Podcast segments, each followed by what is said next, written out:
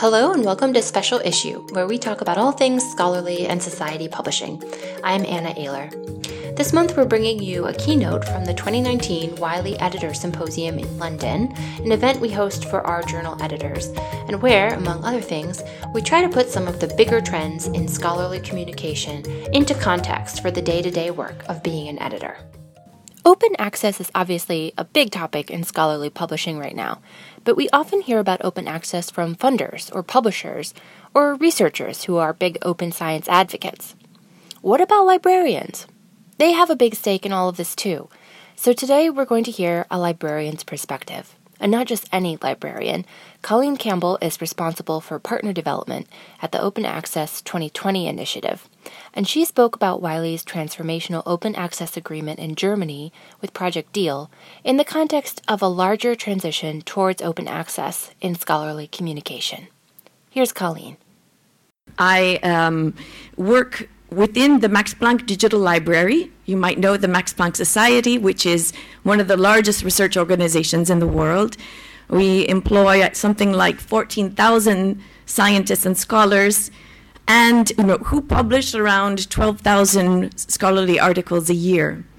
So um, the Max Planck Society is heavily invested in the advancement of science and have viewed um, the open the concept of open access as an essential um, tool to improve science, and this is why they have. Invested in coordinating the Open Access 2020 initiative on behalf of research institutions everywhere. Okay? Scholarly publishing in transition. That's where we are right now, in the, in the absolute midst of an enormous transition. How we get to um, the space where we are now to an open future, that is, of course, a complicated process. And I'm going to offer you the perspective of research performing organizations, specifically thinking about libraries. Because when I talk about scholarly communication, of course, you have authors and you have readers. And as libraries, we are trying to serve the needs of both of those, just like you are with your journals. So, talking about open access, I don't know how many of you are actually interested in the concept. I mean, if you are, okay, good. Some of you are. Of course, you are scientists and you want to do science and, and uh, do your research and make that better. Um, but open access, at least from the perspective of a librarian, is merely a business model, right? It, it, it, it's a business model. It's, it's how we support scholarly publishing or the dissemination of research results. Uh, the, the, the concept was really born from the digital transformation, where all of a sudden we were no longer inhibited in sharing our results by you know the paper and the, the, the, the mechanisms of dissemination um, getting our, our, our papers out to the rest of the world through the post or however it was all of a sudden we had the digital medium and so the question arises why not use that digital medium to make science better. And yet, um, even after you know, almost decades now that we have been trying to leverage our digital technologies, we are not there. We are simply not there. When you think of every other industry right now in the world, look at your telephones we're not there. And it's just shocking to us as librarians that we have not been able to successfully make that transition.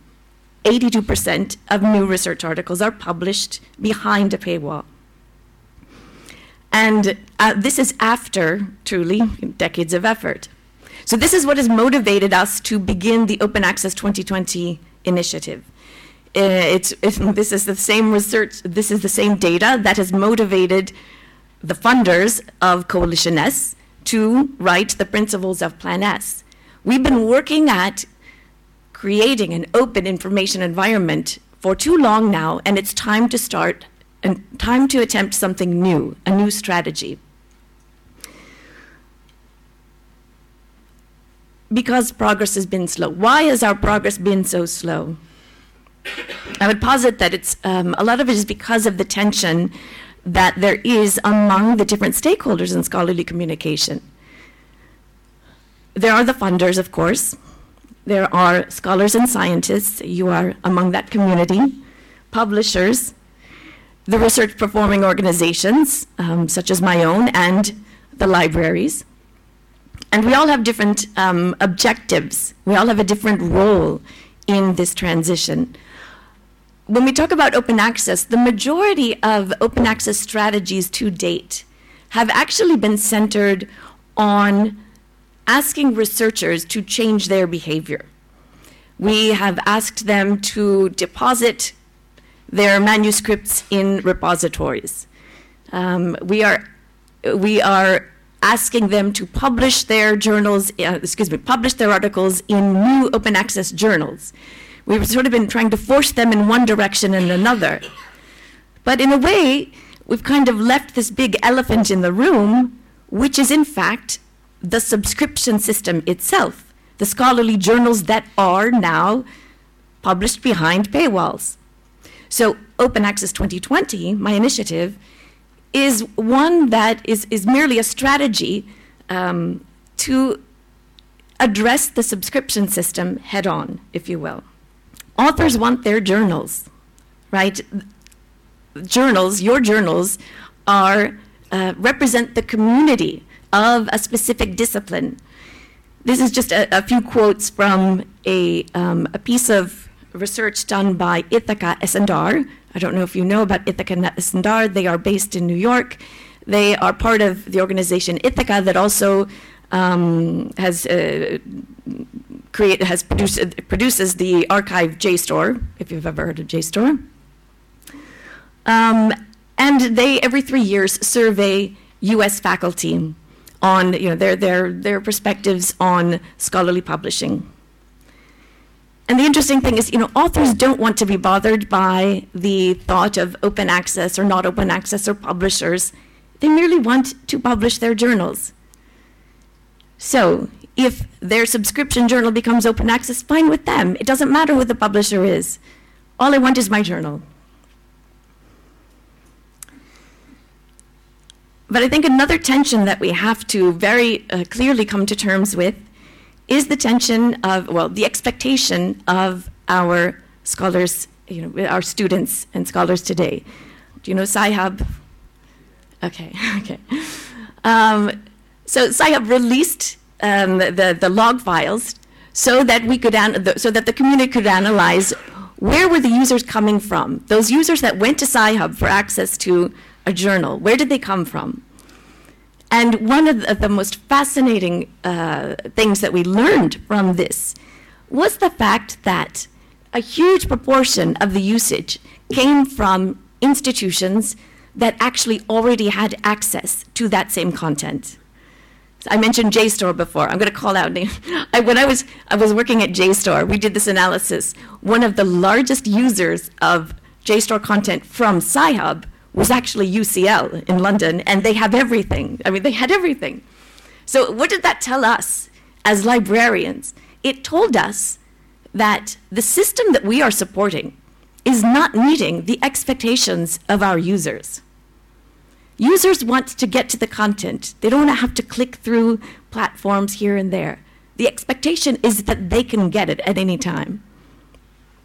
Another tension, if you will, or, or, or, or piece of um, uh, change in scholarly communication that is affecting us and complicating our lives in, in, a certain way is um, the, the, the, the rise of mega journals. These, this is a listing of the largest journals in, in the world right now. This data is actually, I would say, a year and a half old. So even though you see One at the top, I think Scientific Reports has actually surpassed it. So this is, to me, this is a message that open access publishing has taken hold. And here we're talking, for the most part, new open access journals have taken hold. They are, our authors are going to publish there, right? Something that we need to contend with, both I think as publishers and as our editors and as libraries. Because where I sit as a librarian, if my authors are going to publish in PLOS One, I actually don't know anything about that. They do that on their own, right? They, they go to the, the, the, uh, the, the journal and they submit and they pay the APC. But I, as a librarian, I feel like I have the mandate to um, use the funds entrusted in me by my institution um, to the best of my ability and to, to yeah, do the best interest for my institution. And so if there is a relationship happening between our, you know, our faculty and a publisher, I would like to know about that. I want to, I want to manage that relationship and make it better. So how can we reconcile all of these tensions at play and get everyone on board for the open access transition? Um, when we thought about it at, um, and here when I say we, I mean the, the institutions part of OA 2020, we said we've got to do something about those journals that are subscription journals.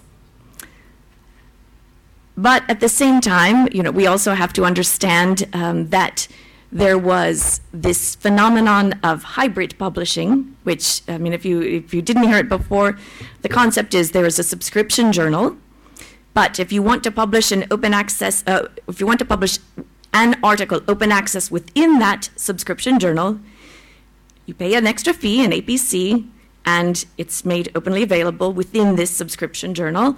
And that is called hybrid publishing because it's a little of both, right?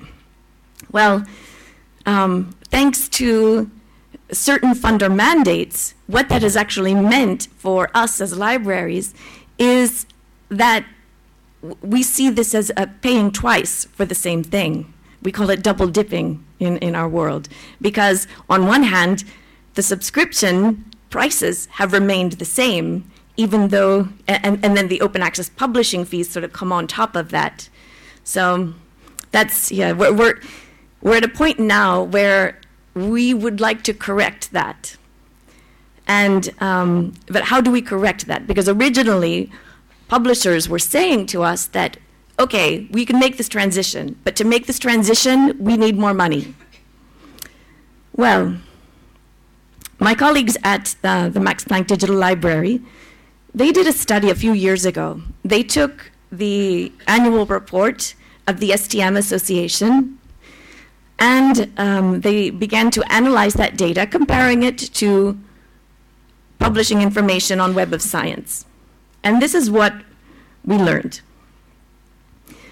We know that the subscription system on a global scale generates a revenue of 7.6 million euro a year.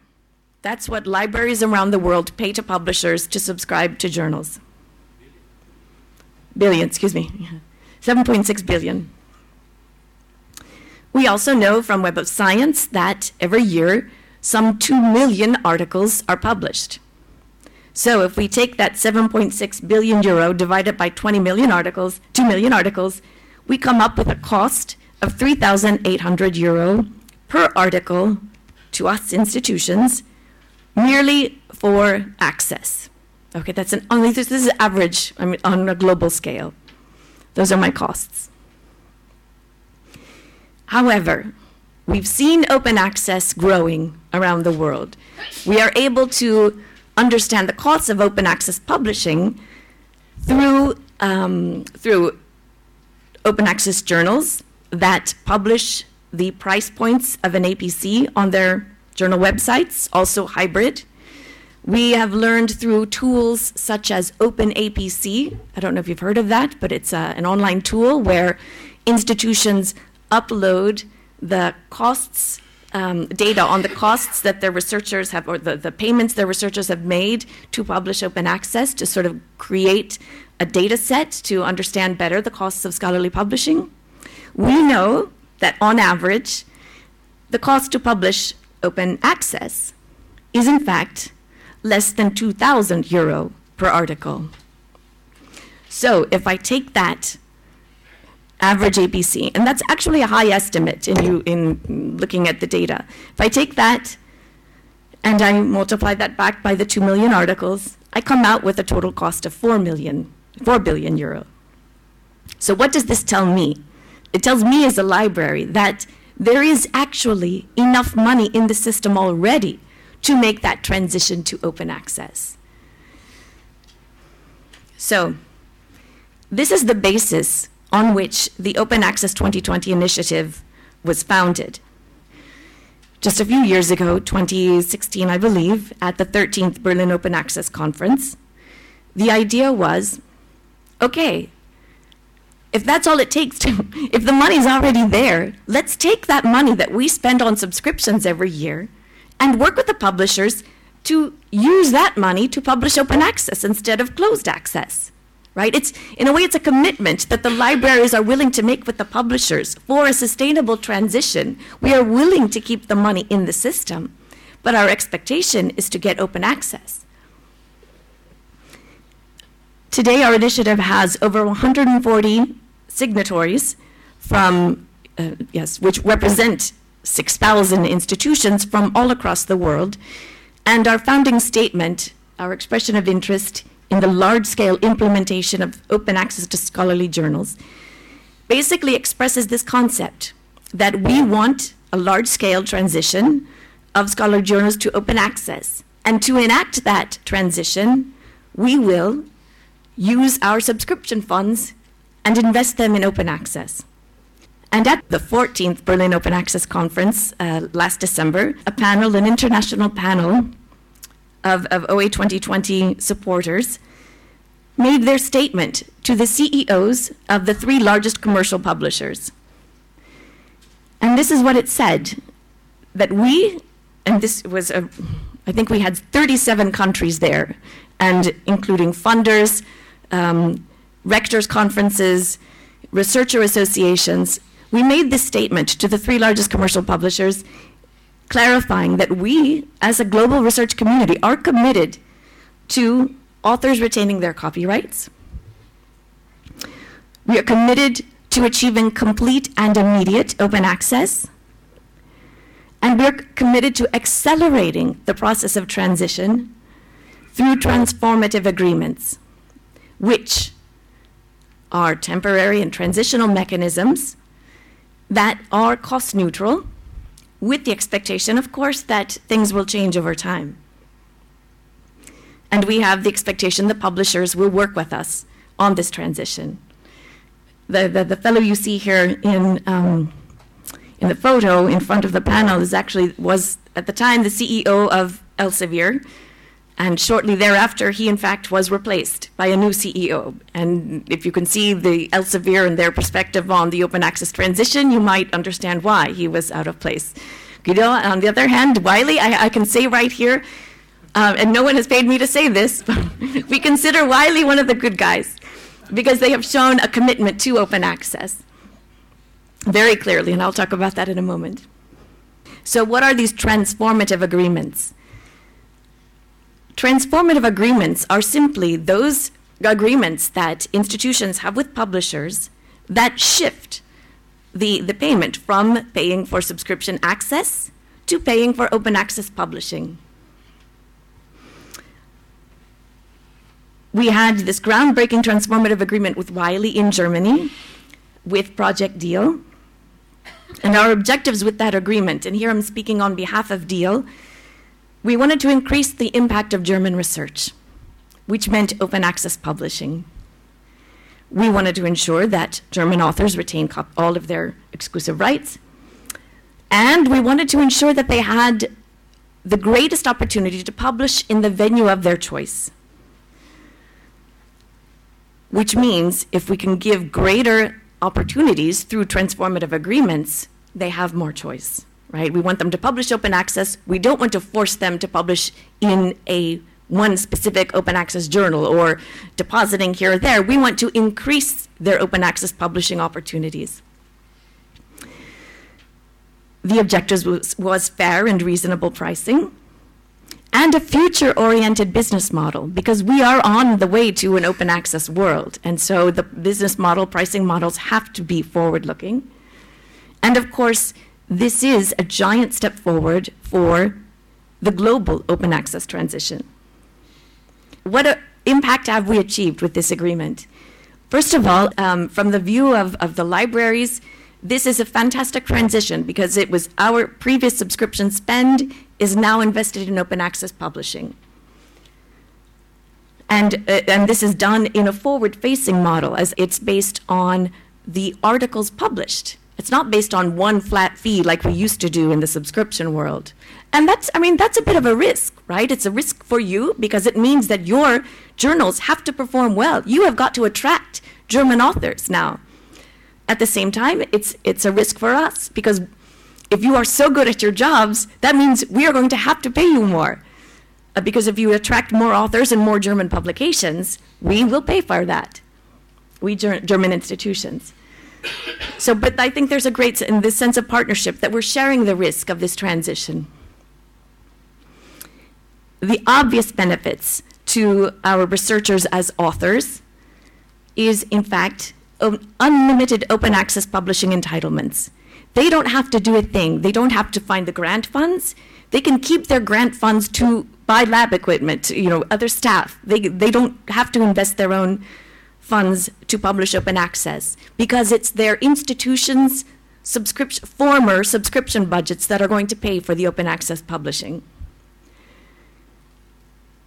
There is no cap, as I said before. They, you know, it, it's completely open. They just do their work, submit where they like, and everything takes care of itself. And there's no administrative burden. It happens seamlessly for the author.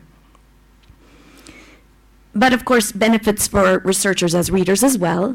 And this ultimately is, I, I hope, also a benefit for you as editors, and that is we have massively expanded the access for German institutions to Wiley content and extended not only in terms of what any individual institution can access, but also the number of institutions in Germany that now have access. So we view this as a huge win on all sides. And again, I would just like to say this was a um, Wiley really showed themselves to be.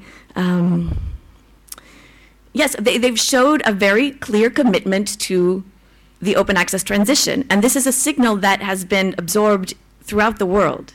These transformative agreements, uh, they are being adopted rapidly across institutions, countries around the world, and also by publishers. We said before, Springer Nature, Elsevier, Taylor and Francis, Wiley, IOP, ACS, Cambridge, Walter de Gruyter, Emerald, IWA Publishing, Oxford Sage, and more. So this is a strategy that is growing and being accepted in the publishing community. And not only the large publishers, but also self-publishing societies have now embraced transformative agreements as a method of transition. Um, uh, recently, the Wellcome Trust funded um, a, a, study to create a toolkit for self-publishing society publishers, uh, self-publishing societies, to help them create agreements that are sustainable and beneficial for both the publisher and the library community and or institutions. But my final thought is that yes, the train has left the station, but the journey has just begun. Because this, these transformative agreements that we are, are working on, they are transitional. They are just a, met, a, a mode to get from where we are now, which is a world based on the subscription logic to a world where we can think about the open access logic or even beyond open access, open science, because we talk about open science, but open access is just one piece of that, right? I mean, right now we are just working out sort of the, the, the back office aspects to open access. Once we get through that those back office operational aspects, then things can really take off and get interesting. That's when we really have to think about how to leverage our digital technologies for scholarly communication. But that's not going to happen until we free up our, our subscription you know, business mentality and our funding and put it into um, modes of open access publishing. If you feel like you've been hearing about open access for a long time, and perhaps hearing the same thing year after year, you're not alone, and that's partly because of those tensions that Colleen laid out at the beginning. There are a lot of stakeholders in the scholarly communication system, and while we're all ultimately working to serve the needs of authors and, of course, researchers, it takes time to get everyone pointed in the same direction. That's happening now with a growing number of publishers entering transformational deals, like our agreement with Project Deal in Germany, And while the pace will still be too slow for some and too fast for others, the course is set. And as Colleen says, the fun part is, just maybe, just beginning. That's it for this episode. Thanks for listening, and I hope you'll join us next time. For Wiley, I'm Anna Ayler, and you can find more episodes and learn when new episodes are released by subscribing in iTunes or wherever you like to listen. You can get more news and information on Society Publishing from Wiley on Twitter by following us at Wiley Societies and on our website, wiley.com slash network slash society leaders. Our theme music was produced by Medine, and this episode was edited by Dennis Velasco. Thanks for listening.